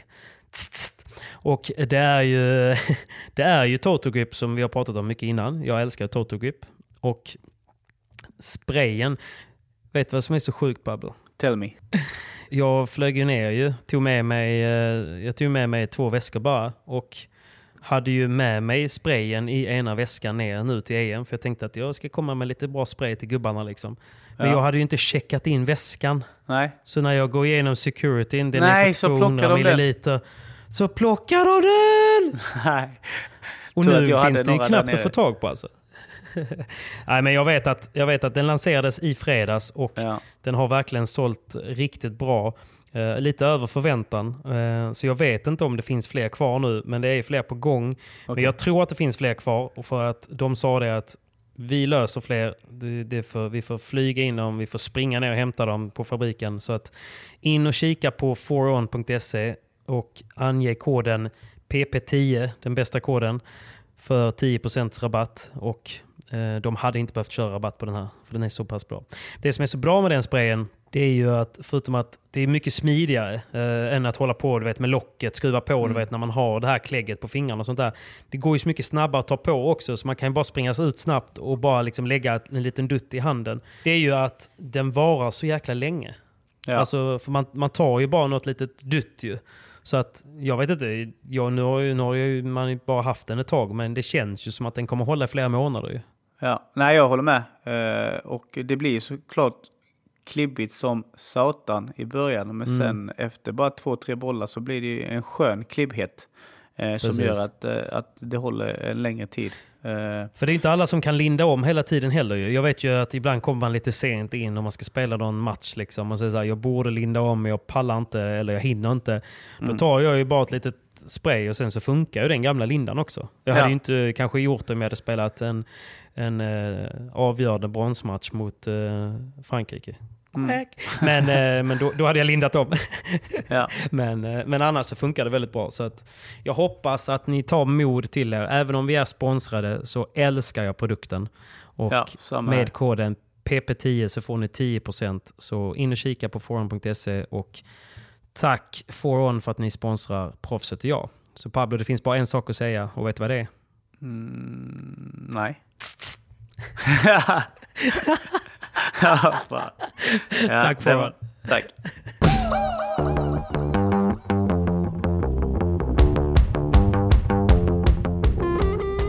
Men, eh, men sen eh, klev han in, den gode Pablo. Ja. Ja, sen klev vi in där i värmen. Nej men självklart varmt, tråkigt va? som fan att de hade torskat sådär och självklart visste vi också att det blir, blir, kommer bli en tuff match. Eh, men det var bara att gilla läget. Och så Mm. får vi ju som sagt, alltså vi får drömstart. Och ni Vi spelar, spelar- ju ni ja. spelar som gudar ju. Ja, vi spelar sjukt bra de första, första 4-5 gamen. Där vi har 4-0 och 4, ja, 4-1 då. Mm. Och sen kommer de in i matchen lite faktiskt. De, gör, alltså, de spelar inte dåligt, det är bara det att vi spelar, vi går ner oss lite grann. För att vi började på ett så pass eh, bra sätt. Och sen eh, har vi 4-1, break, de breakar tillbaka. Vi har ju dubbelbreak till och med. Alltså vi ska Mm. egentligen stänga det sättet 6-2. Verkligen. Eh, Men så där, där försvinner också lite energi. Vi får spela, vi får spela 4-5 game extra Ja. eh, i det sättet. Eh, men lyckas ändå vinna. De breakar tillbaka till fyra lika. Vi breakar tillbaka igen till 5-4 till Mm. oss. Eh, och där, eh, där kändes det som att ja, när vi fick det breaket till 5-4 att vi verkligen, nu, nu stänger vi första set liksom. Mm. Och efter första setet, det är då han säger, domaren då att alltså, vi, vi kommer ge er eh, 15 sekunder extra vila under, alltså efter ett game. Normalt sett så går man ju och sätter sig efter två game. Men om det är Just så det. att ni känner för att dricka eller eh, ta handduken efter ett game så har ni 15, 15 sekunder på er per man. Eh, för Extra. att, för, ja exakt, för att nu, Ja. nu, nu är det det är inte normalt att spela i den här värmen. Liksom. Det, är, det är sjukt Nej. varmt. Och är det varmt utanför, då är det säkert en 10 grader extra i buren. Så att, ett eh, still, liksom. ja, ja, det var helt sjukt vilken värme det var. Fast, fast det, enda, det enda jag eller vi kände, det var ändå eh, stödet. Alltså vi kände Mm. nog inte... Alltså, Tänkte man- du på värmen? man- man- Nej, men man gjorde ju inte det. Alltså fast man var helt slut och du vet klibbiga jävla tröjor och allt möjligt och så, så var det inte eh, tröttheten eller värmen man tänkte på utan det var bara så här nästa boll, nästa boll och all Ja. energi man fick från både publiken och, och speciellt spelarna vid sidan av. För det var ju Mm. sjukt jävla krig mellan franska, franska klacken Ja. och svenska klacken. Eh, så det är ju också någonting man aldrig kommer glömma. Eh, alltså det stödet man hade. Men det blev ju ett krig där, för det var ju fran franska klacken som i princip hjälpte dem. För de var ju rätt... De hade ju tappat eh, tron på sig själva när ni hade dubbelbreak i första set. Men, men eh, där är de, var de ju faktiskt duktiga på sidlinjen och så fort de vann en boll så liksom... De gick ju fram och slog på glaset, ryckte i gallerna och skrek på dem att, liksom att ni har det, ni kan, fortsätt. Vet, så, här. så att till slut så började de ju själva tro på sig själva. Ja, Eh, ja. Nej, och det, det, det var ju också någonting som, som Bjösse var jävligt lack på. Det var liksom, fan kolla hur de beter sig. Liksom. De klättrar på, på gallret. Alltså du ger oss Precis. varning hit och dit för att vi tar någon sekund extra. Men du säger Mm. liksom ing, ingenting till, till eh, dem när de hoppar och skriker och slår på galler och så vidare. Liksom. Så det var också Mm. så här, vad, Ja, till slut så gick han ju fram och sa att om ni går in på den här liksom, eh, ytan där man får gå ut då, de här Mm, två mm. meter ut, då får ett lag ett poängavdrag. Typ, typ. Men då hade ju matchen nästan gått. Alltså då hade, så därför så fransoserna blev ju så istället att när de vann en poäng så sprang de fram till exakt den linjen, ställde sig bredbent och liksom eh, bara för att demonstrera att vi är så långt fram vi får och härifrån ska vi låta så mycket som möjligt. Så det var ju också ett litet sånt fuck you eh, till eh, både domaren och till liksom, men de gjorde det, alltså det är ju det, det är någonstans matchen eh, på klacken där också. Det, det var ju det var ju kul att det blev en liten eh, sån hetsig eh, grej där också. Och också starkt av, av fransmännens eh, tjejer som innan sin final mötte upp dem och stod där också och hjälpte till dem så att, eh, så att de lät rätt mycket. För jävligt. Men, eh, Hatar dem. Nej, precis. Men Pablo, berätta vidare. Ni tar ändå första. Ja, och sen som sagt så går vi ner oss lite. Men får ju inte glömma eh, att de höjde sig också. Ja, de, de börjar spela mycket, mycket bättre också. Eh, Ja. Samtidigt som vi gick ner oss lite grann, kanske i, i mitten på andra sätt. Eh, så självklart spelar de ju taktiskt eh, bra. Eh, och han ena killen hade ju... Alltså vi försökte ändå lobba bägge, men kände någonstans sen efter, efter att forehandspelarna, alltså av 9 av 10 höga bollar, lobbar som vi ändå spelar på honom, han kickade ut allt. Alltså han... Det var liksom inte ett fel han gjorde i sina overheadslag. Han var helt sjuk ju. Eh, så att han, eh, nej, han var riktigt sjuk där. Eh, och sen självklart får de energi av sin klack och, och så vidare. Och sen när de vinner andra set så visst, det är tufft, men ändå känner vi liksom, fan vi är ändå med. Alltså vi Ja. krigar vi bara tillräckligt mycket och, och kanske får någon eh, studs med oss eller eh, så, så, så kommer vi ta det här. Incerillo hette han va? Forehandspelaren. Ja, exakt. Men sen tycker jag ändå i tredje set vi började bra. Sen, jag tror vi håller, vi började serva 1-0, ett lika. Sen tappade ni ett break, eh, om det var tredje eller fjärde gamet. Jag tror det var tre breaks i rad. De breakar er, ni breakar tillbaka, de breakar er en gång Ja, till. exakt så var det. De hade 2-1 break, vi breakade tillbaka till 2-1. Eller till två lika. Sen har vi två lika, sen har vi 40-15 i vårt servegame. Mm. Ja, Eh, ja vi har exakt. 40-15. Vi har 40-15. Fan! Fan! 40-15. och sen gör vi eh, två dåliga bollar. Eller vi gör inte... Vi gör en dålig boll gör vi. Och sen vinner de två bollar. Eh, och så Ja, breakar får de oss till mycket bränsle av 3-2. det. Ja, Mm. 3-2 och sen får de energi i laget igen. Och, och därefter håller vi bara våra servegame. Vi, får, vi, får, vi snackar i sidbyten, liksom. vi kommer få en chans till. De ska hålla tre eh, servegame till för att vinna matchen. Och jag lovar dig Kalle, vi kommer få en chans till. Och den får Jag vi hörde faktiskt. när du sa det. Du sa det på banan också till, eh, Ja. till Kalle flera Ja, gånger. ja. Och, och den chansen fick vi faktiskt vid eh, Ja. 4-3 till dem. De servar no ad. Mm. Och där fick vi Det var chansen. en golden där va? Ja, det var en golden point. Eh, ja, och vi, vi får inte den och sen, eh, sen vinner de 6-4 i avgörande, vilket Så- var helt... Men Jag tycker det är en Ja. bra lärdom. Jag tycker alla som lyssnar kan, kan ta den till sig. För det kan ju, kan ju vara så att man, eh, man kommer uppleva matcher där man hela tiden ligger efter eller ligger under. Men som Pablo säger, man får fan alltid en chans. Ja, ja. Men det, alltså, men det är lite så. den, men- Nej, men det är lite Mm. så, alltså, även om man ligger under ett break och bara fan, jag kommer inte klara det, här", så blir man breakad igen, säger Mm. vi. Men Precis. sen gamet efter så breakar du. Så istället för att det står 4-3 så står det egentligen 5-2 bara för att du tankade bort ett game i tron Ja. att du inte kommer få någon chans. Ja, exakt. Eh, Så att det är jävligt viktigt att man oavsett om, om man ligger under 3-1 och ett break, att man verkligen försöker hålla sina servegame. För att, Mm. för att man får alltid ett läge. Om det inte är breakboll så är det alltid det, det, det är liksom 15-30 lika stort. alltså noll, precis. eller, no- eller 0-30, speciellt när det är golden point. Så är verkligen Precis. alla bollar sjukt. De betyder lika Men det mycket. räcker liksom. att man får första poäng. ju. Alltså Ja. det är de, de servar, om man, om man får ett 0-15, liksom, då känner man att fan nu, nu kommer vi kanske få chansen. Ja. Och då börjar man ju tro på det. Ja, ja. så att där, där, vi fick en chans vid 3-4, de servar och eh, ja, vi tog inte Ja. den och där... där Nej, men vi torskar några viktiga poäng som, eh, som Björkman sa i intervjun efter oss. Så ska lära oss av detta och sen komma tillbaka starka. Eh, Och självklart är det så. Ja. Sen är det alltid tungt där och då. eh, Och när ni föll ihop på banan och, och alla spelarna gick in och tröstade er lite grann.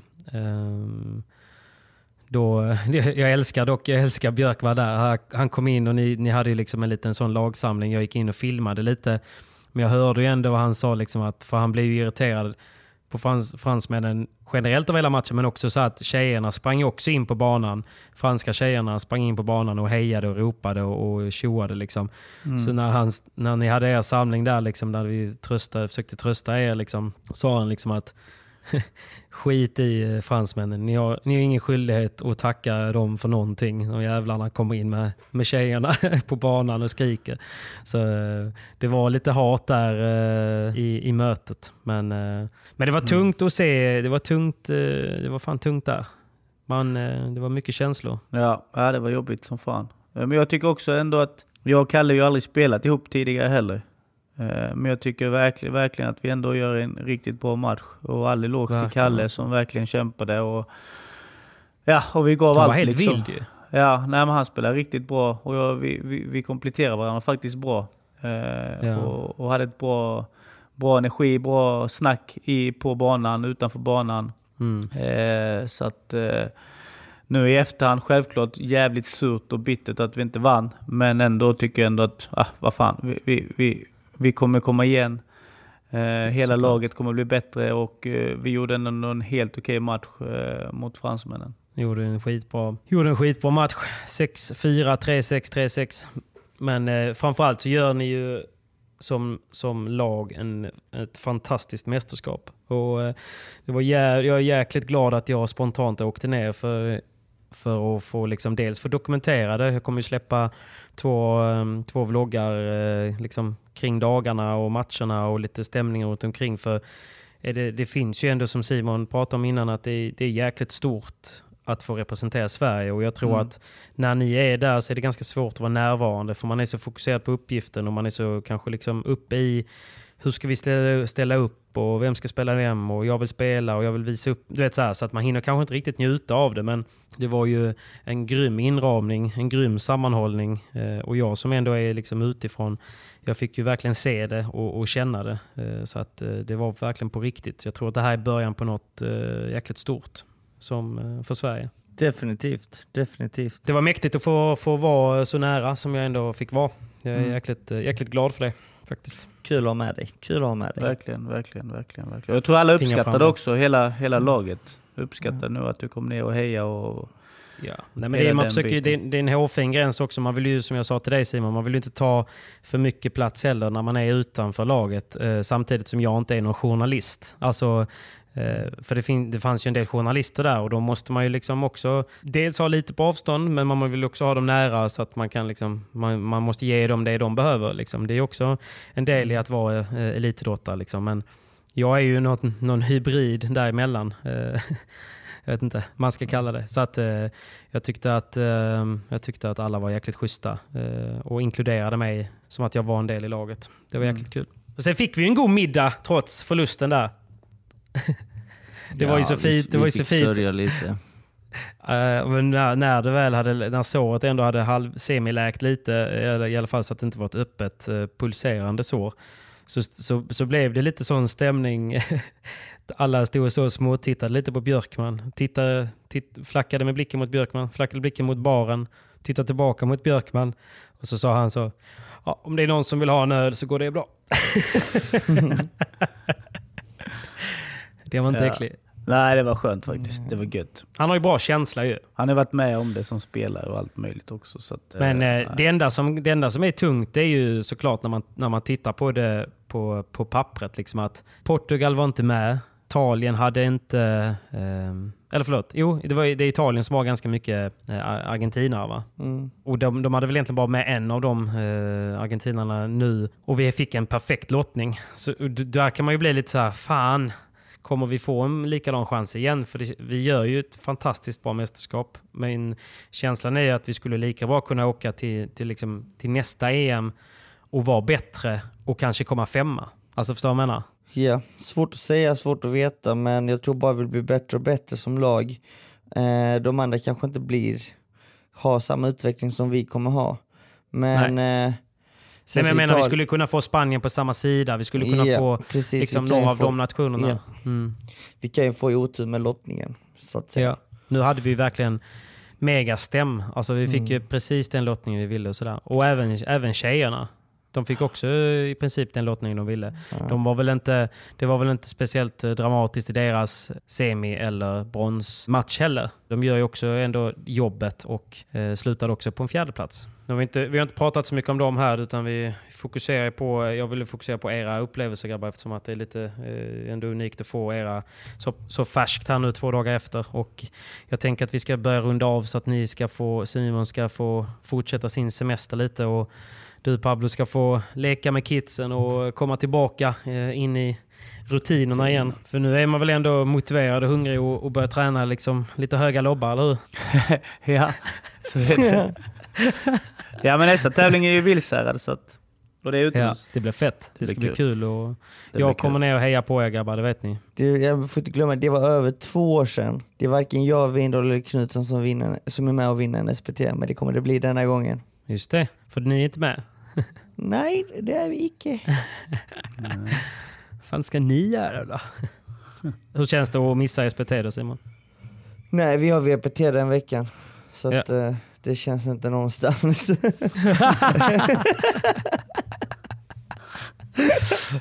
Nej, men eh, grejen är att eh, klart man kommer mm, tycka att det är tråkigt att missa det, för själva SPT-inramningen i Sverige, det, det är ett proffsigt. Det är proffsigt liksom, det är bra Mm. organiserat. Sen har vi inte spelat med publik på länge så att jag vet inte, nu kommer det vara andra restriktioner så att nu kommer det nog vara lite publik i Vilshärad så att det är tråkigt att missa den såklart. Ja, det kan nog bli lite vi- stämningen. det kan det nog bli. Men samtidigt, vi spelar SP, eh, VPT den veckan och flyger upp och ner, alltså det går inte. Det tar för mycket på en och man måste prioritera rätt tävlingar nu framöver för att kunna hålla hela säsongen.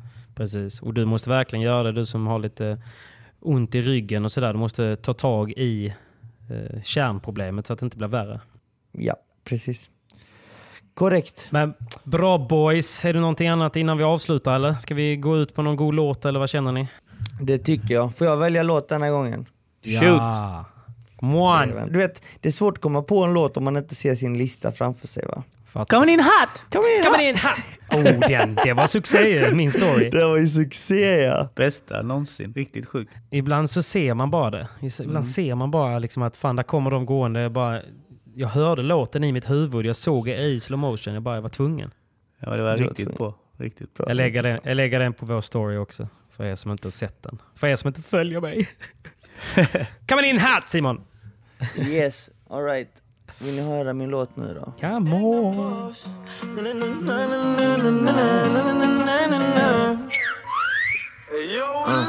Folk de vill vara med oss. Baby det är bloodline in i märgen Alla är sin egna boss. Nästa lag som olika färger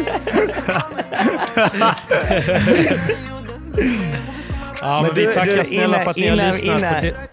Jag har Ja. några sista ord och det, det, som är, det som verkligen liksom gör mig glad det var att många av övriga nationer ville ju att vi skulle vinna och de tyckte Ja. att vi hade så sjukt bra la, lagsammanhållning och att vi var liksom så proffsiga både, både på och utanför banan hur vi hejade, hur vi spelade. Och, och det är därför jag valde denna låten för att alla vill vara som oss bror! Alla vill vara som oss!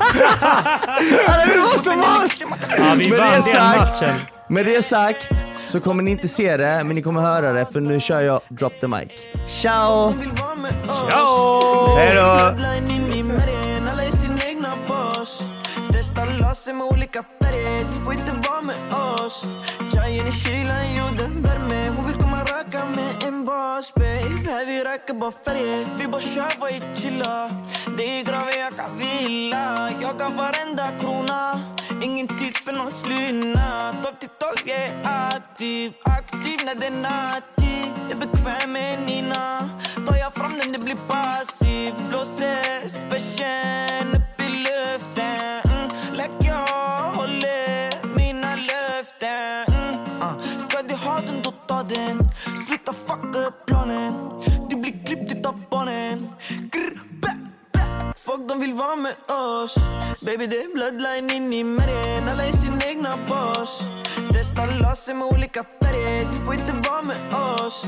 Tjejen i kylan, jorden värme. Hon vill komma röka med en boss. Babe Här vi röker bara färger Folk de vill vara med oss. Baby det är bloodline in i märgen Alla är sin egna boss. Testa laser med olika färger. Du får inte vara med oss. Tjejen i kylan, jorden värme. Hon vill röka med en boss babe vi röker bara färger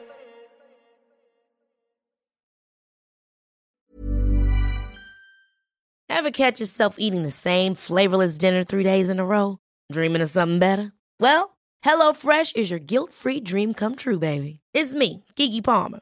Let's wake up those taste buds with hot, juicy pecan crusted chicken or garlic butter shrimp scampi. Mm. Hello Fresh. Stop dreaming of all the delicious possibilities and dig in at HelloFresh.com. Let's get this dinner party started. Imagine the softest sheets you've ever felt. Now imagine them getting even softer over time. That's what you'll feel with Bowl and Branch's organic cotton sheets. In a recent customer survey, 96% replied that Bowl and Branch sheets get softer with every wash. Start getting your best night's sleep in these sheets that get softer and softer for years to come. Try their sheets with a 30-night guarantee. Plus, get 15% off your first order at bowlandbranch.com. Code BUTTERY. Exclusions apply. See site for details. Even when we're on a budget, we still deserve nice things. Quince is a place to scoop up stunning high-end goods for 50 to 80% less than similar brands. They have buttery soft cashmere sweaters starting at $50, luxurious Italian leather bags, and so much more. Plus, Quince only works with factories that use safe, ethical, and responsible manufacturing. Get the high-end goods you'll love without the high price tag with Quince. Go to quince.com slash style for free shipping and 365 day returns.